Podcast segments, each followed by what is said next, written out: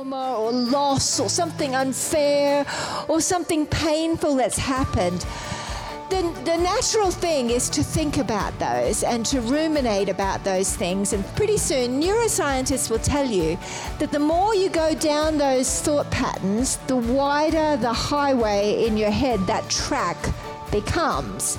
The Bible says, set your minds and keep them set on what's above, the higher things, not the things that are on the earth. Pastor Tony, uh, Tony Thompson, who runs Glory City Atlanta, was sharing um, testimonies of a, a, lady in his church that had lymphoma. Um, and it, it, had spread into the bones, and they showed the, the scans of, you know, the cancer just everywhere. And he went up to the hospital to go and pray for her. And she was instantly healed. The scans have shown there is not a trace of cancer anywhere left in her body, which is just so beautiful. Thank you, Jesus. And then, um, then their prophetic artist who paints during worship, um, she was diagnosed with cervical cancer uh, and a big tumour uh, on the cervix. And they prayed that night. She went home and passed the tumour and then went to a doctor and said, I think I think I'm healed. And she actually took a photo of this thing she passed. And the doctor said, Well, I can't explain that, but yes, and now we've done the PET scan, and yes, there's no trace of cancer in your system. You're completely healed. Hallelujah. So, wow, God. And then he prayed, Tony prayed for a gentleman that came to the, the conference who had, he was in a very bad way. He had been given only two months to live. He had a five pound tumor in his in his bladder. Um, Abby was there, and he had other other cancers in his body. He, and he was just they they wheeled him in, and he was just not had no no energy, had tubes everywhere, and. Um, Tony prayed for him and he just felt the power of the Holy Ghost. Suddenly, all his energy came back. He went looking for the tumor, couldn't find the tumor, and, you know, we were all celebrating. But then that night, he got into trouble because the, the tubes that were all to drain um, in, for his bladder, they all got blocked all at once. And he had a system for clearing it out, but the normal system wasn't clearing it. And so in the meeting, we had they had to call the paramedics. You know, where you think, well, that's not a very good miracle meeting if the paramedics are up the back. You know. Um, but Tony was like, "Oh no, I know he got healed. I reckon, I reckon." He he was saying, "I reckon that tumor's dissolved and it's trying to be expelled through those tubes because he's that's what's going on." I went, "Oh yeah, okay, Tony, Tony, but let's just call the paramedics." Me of great faith. Turns out, the following week, when he goes back to where was he from? Maryland. And um, goes back, the doctor checks it out. He goes, I think this is what's happened. Your tumour has dissolved, and the reason all the tubes were getting blocked, the catheter and everything was getting blocked, is because it's actually come out through the tubes, and you no longer have the bladder tumour. We're waiting on the PET scan to see if there's any other cancer in his body, but like, that's a wild story. That's one for the archives. Hallelujah that was cool. And so it was delightful. And so many, so many things that we saw the Lord do and had the privilege of um, continuing my studies. Hallelujah. Pray for me. I'm halfway through my doctorate. Lord, have mercy on Catherine. Hallelujah. But it's been so good to go through just all the history of Pentecostal theology and to understand where it's all come from. And I've, I just, I'm growing. Hallelujah. Growing pains. Hallelujah. But so wonderful. So thank you for being here tonight. It's lovely to have you in the house. I tell you, there is nothing like being together in the presence of God, worshiping the Lord. Sometimes on your own at home to worship and to praise can be a bit of a struggle, but you know, there's something about the corporate anointing that just carries us. And it's powerful and it's a healthy and a good place to be. So well done. He's a rewarder of those who diligently seek him. And you know, you coming out tonight, there is a reward for you. God has encouragement for you. God has strength for you because you've made room for him.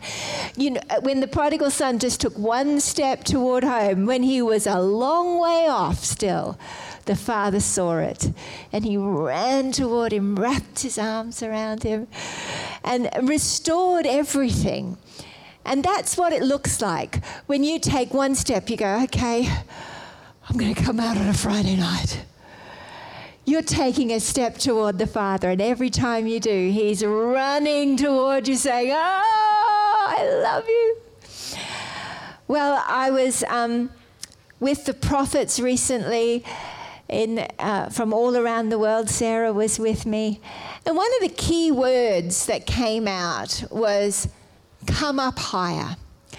We know in Revelation that John was told, Come up here, and I'll show you things to come. Uh, uh, Psalm 110, uh, Colossians chapter 3 tells us this, and it's beautiful. Colossians 3, verse 1. I'm going to read it from the Amplified. If then you've been raised with Christ to a new life, thus sharing his resurrection from the dead, aim at and seek the rich eternal treasures that are above, where Christ is, seated at the right hand of God. And set your minds and keep them set on what is above, the higher things, not on the things of the earth. For as far as this world's concerned, you've died, and your new real life is hidden with Christ in God. Hallelujah.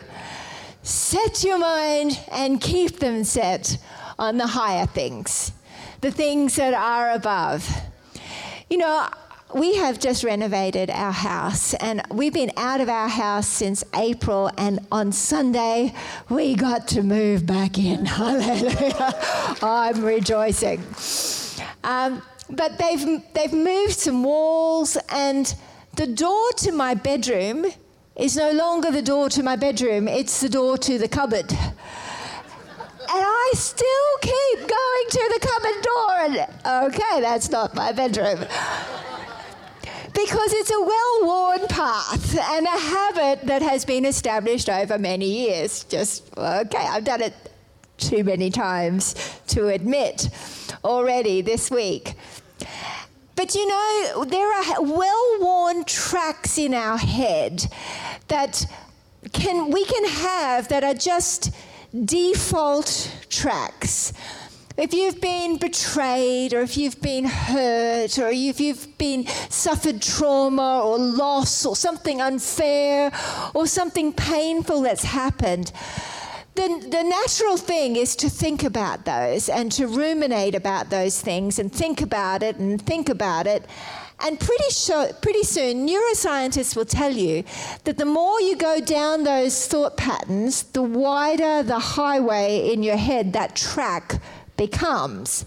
And so when you're at rest, that you just the easiest thing is to go down the well-worn habitual track of what you've been thinking about. Anybody ever get caught in those unpleasant tracks? Oh, just a few of you. I do sometimes. Hallelujah. But as, as you, the more you think about it, the more you're establishing this negative path in your head. The Bible says, set your minds and keep them set on what's above, the higher things, not the things that are on the earth. I found myself in one of these tracks. I had actually got some victory over this, and I hadn't gone down this particular track for, oh, maybe a year. And then suddenly, someone brought this up, that, that situation up, and the next thing I know, that night, I'm thinking about it again. And then I'm like, no, I don't want to think about that. And then I'm brushing my teeth and whew, I'm thinking about it again. You know, the enemy works to try and keep you captive to thoughts that are going to cause you to go down negative paths that are going to keep you in a place of captivity. The Bible says, take captive every thought that exalts itself against the knowledge of God. Any thought that's not pure and lovely and of a good report. That's what Philippians 4 says. Think on these things. Whatever is noble, whatever is praiseworthy, whatever is uh, true, whatever is um, uh, lovely, think about these things. So, we have authority in Jesus to recognize when the enemy is trying to bring us back down ugly paths. And, and there's power. But you know, some of the keys I thought about as in um, in going down these tracks, and what I want to, uh, in stopping going down these tracks, is what I want to talk to you about tonight. Because I believe that the Holy Spirit wants to bring us into a place of freedom, and He wants to help you receive His healing for you. I shared on Sunday that flying into Harrisburg last week, I, um, I got to see something I'd always wanted to see. I remember about a year ago seeing a photograph on the internet. It was like a National Geographic photo of a full circle rainbow. And I didn't even know these things existed. You know, when you see a rainbow, it's really wonderful if you see a full arc. That's exciting. But when you're at exactly the right altitude, if you're high enough and the sun is just right and the clouds are just right, it's rare, but pilots often, well, sometimes see them. You get to see the full circle rainbow because you're not, your perspective is not limited by the earth. The earth's horizon limits our perspective, but when you're up above the rainbow, you can actually see the full circle. Now, the scriptures tell us that there's an a rainbow around the throne of God. That's a full circle rainbow. And I saw this as I flew in to Harrisburg, and then that night, as I'm cleaning my teeth, my mind's going back down this ugly path. I'm like, oh no, I don't want to go down that path. And the Lord reminded me about this full circle rainbow. See, when I'd seen that photo about a year ago, I was back in that place where I was worrying about things and stressing about things. And I remember going to sleep that night, closing my eyes, and the Lord just brought to my memory the picture of this full circle rainbow. And a rainbow to me and in scripture represents the promise. God set the rainbow in the heavens as a, as a promise to us. And as I closed my eyes and I saw this full circle rainbow, I was reminded I've got you surrounded and covered with my promises. That I'm going to bring everything full circle, that I've got you completely surrounded. And, and I, I remembered the, the Lord wanting to speak and say, hey, come up higher. I don't want your mind set on the things of the earth. I want to bring you up higher. And so as I'm going down this track too, I just went, Help, God. I don't want to keep going down there. And I heard him say, I'm not thinking about that. And I said, Well, that's good. What are you thinking about? I thought maybe he was thinking about Israel or, you know, all the difficult things in the world. And he is. He's thinking about everything. I'm not suggesting that God is only thinking about one thing.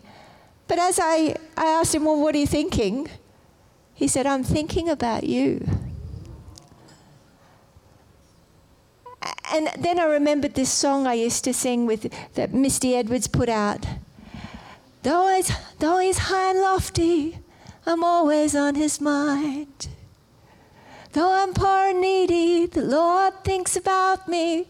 Though his name is holy, I'm always on his mind. And the Lord just began to sing it over me.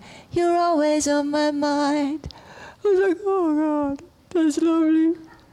don't write to me and say you're egocentric or anything like that. But this is the reality. The scripture says that the thoughts he has about us are not even able to be numbered because you are always on his mind. He says, Can a woman forget her child or have not the compassion on the son of her womb?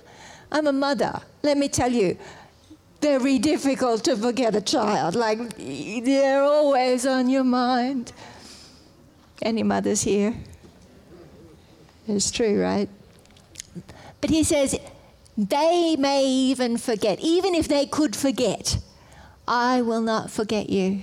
See, I've engraved you on the palms of my hands. You're always on his mind. And the Lord just immediately showed me, set me free from that track.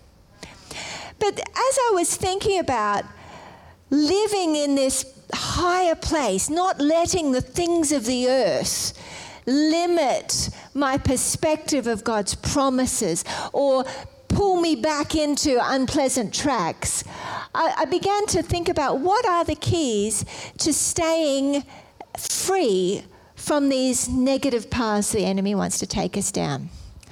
Neuroscience has answers where it's like if you keep thinking about that negative thing, it just gets wider and easier for you to default back down those tracks. Lucci would know about this, she's a professional counselor. Back down those tracks. But if you take the thoughts captive and you don't actually keep going there and you keep replacing the thoughts with something else good or lovely or thanksgiving, you can actually build a new path. And the more you go down that path, the stronger those thoughts will get, and your default will start to go down the most well worn track. And the other track will start to get weeds grown over. Not suggesting that there's weeds in your head, but that track will start to be less maintained neurologically. And it becomes less easy for it to be the default. Now, the enemy's always going to try and make you revisit those things. He's going to have you think about all the sad, bad, ugly, sad, bad, miserable. But God says, hey, this is the way to peace.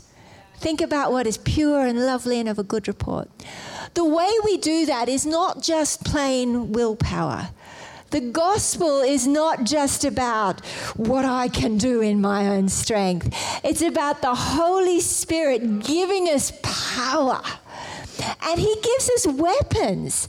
And the weapons of our warfare are mighty to the pulling down of strongholds. When the enemy is surrounding you and trying to get you to be sad, bad, and miserable, you can say, Help! And the Holy Spirit will remind you of the words of Jesus. He'll remind you of the tools, the weapons that you've been given. And one of the weapons we've been given is thanksgiving. I remember as a young woman, um, just newly married, I was probably 21 or I got married at 20.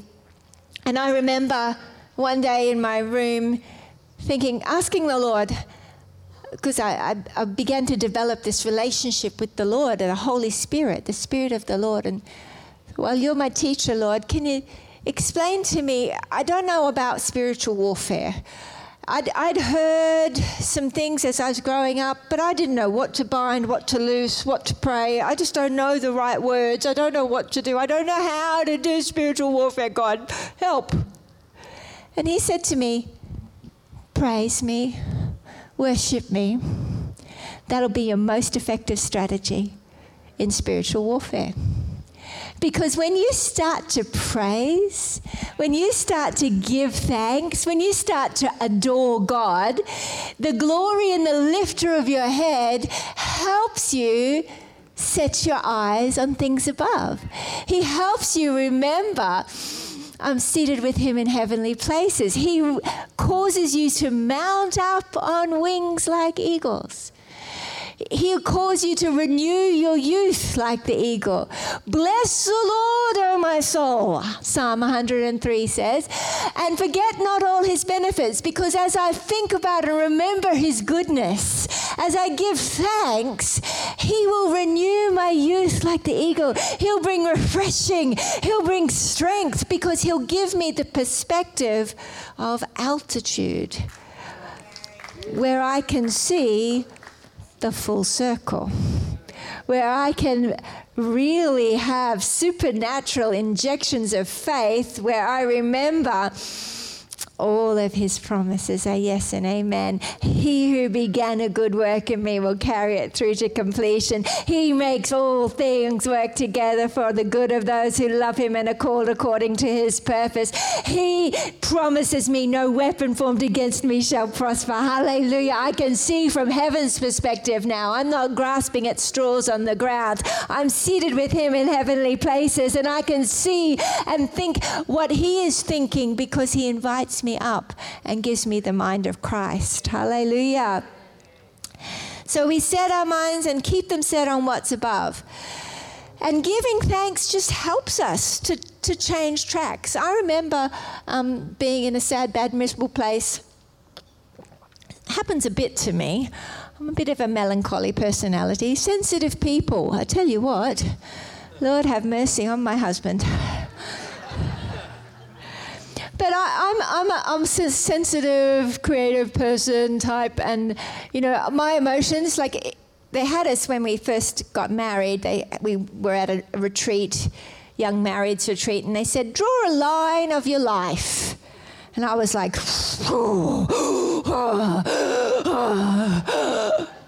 and Tom drew a line. and the camp counselor said, surely, you know, what about when you got married? He goes, oh. when you had children. I love it. Hallelujah. And so he, we balance each other out. Hallelujah. But in that, in the melancholies, I remember Darlene Zschech saying one day, "You've got to learn. Songwriters need to learn how to manage the melancholy." Because the melancholy can be a wonderful gift, but it can also be a terrible um, burden if you don't, if you don't manage it. And I think that there is an importance in recognizing that we aren't people who have to be subject to the ups and downs, but in everything we can give thanks, and the peace of God will rule over our lives. Hallelujah. So instead of being ruled by the circumstances and the emotions and the feelings, giving thanks actually causes the authority of Christ, the rule of God, the peace of God to be released in my life. Hallelujah. 1 Thessalonians 5:16 says, "Rejoice always. Pray without ceasing. In everything give thanks, for this is the will of God in Christ Jesus for you." This isn't a to-do list. This is a rescue list. This is how Christ wants to rescue you every day. He says, Rejoice in the Lord always. That is actually giving thanks. Now, sometimes when you read the Psalms, you, I don't know about you, but you read these praise psalms like shout to the Lord, rejoice, bless the Lord. Yeah, that's nice, but no, I'm looking for something that's really meaty, going to speak to my heart. And we skip over it. Or I've heard other people say, like in worship, yeah, let's just get into it. Why don't we just go straight into worship? as though the first bits of, you know, praising God, praise the Lord, sing his praises, like that's just a warm up, you know, let's get into the real stuff. But, you know, there is something that a lot of us don't understand about the power of praise. Praise truly is a weapon that is not carnal but mighty to the pulling down of strongholds. Because when you praise and you give thanks, uh, we were singing it today. Praise, da da da da da. I can't remember the words. It was a great song. And, and it was all the reasons why I'll give him thanks. All the reasons I'm going to praise. And you might think, well, that's the fluffy song. Let's get to the deep, intimate stuff. I love the deep, intimate stuff, but I tell you, without the high praises, I am missing out on the glory and the joy that God wants to release in my heart that will renew my strength. The joy of the Lord is my strength. God wants to release to you joy that will come through you making a choice to rejoice. To, and again, I say, rejoice. You think, oh, I don't want to be forced into to being happy. Emily and I were in Korea, and um, they had, I was ministering to all the leaders, and they had a, a guy that had a PhD in joy seriously. He, um, he had done his PhD studying the effects of laughter in the human body. And he was a believer, and he was employed by the hospital. And people would pay. Um, he was a you know PhD medical guy. They would pay to have sessions with him where they would laugh. And so in the middle of our like 14 hour days of teaching, like the Koreans, they go hard, I tell you. And um, they'd have little joy breaks where this PhD guy would get up and go, okay, we're going to laugh.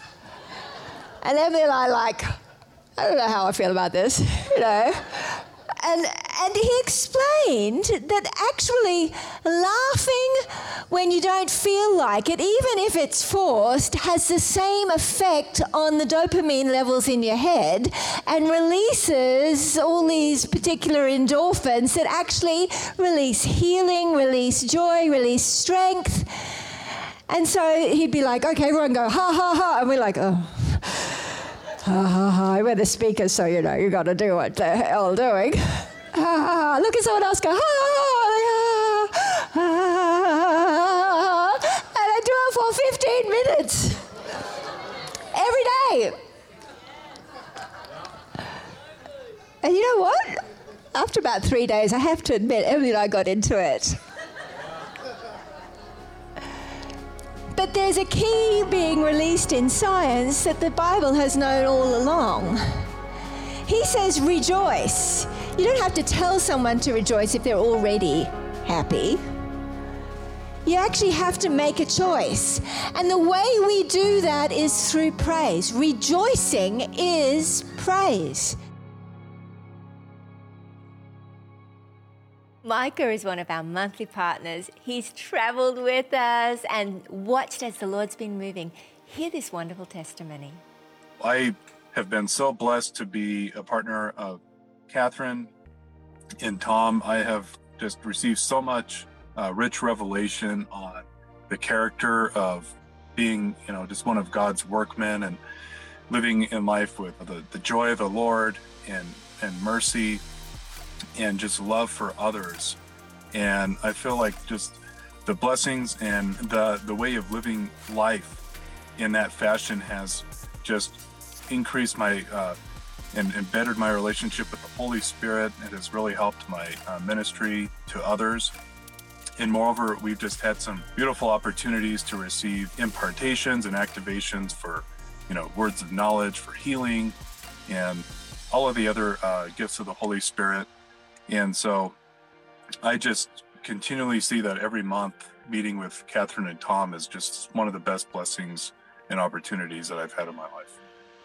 I'd love you to consider becoming a monthly partner with us. We have so much fun together and we want to see the Lord touch the world.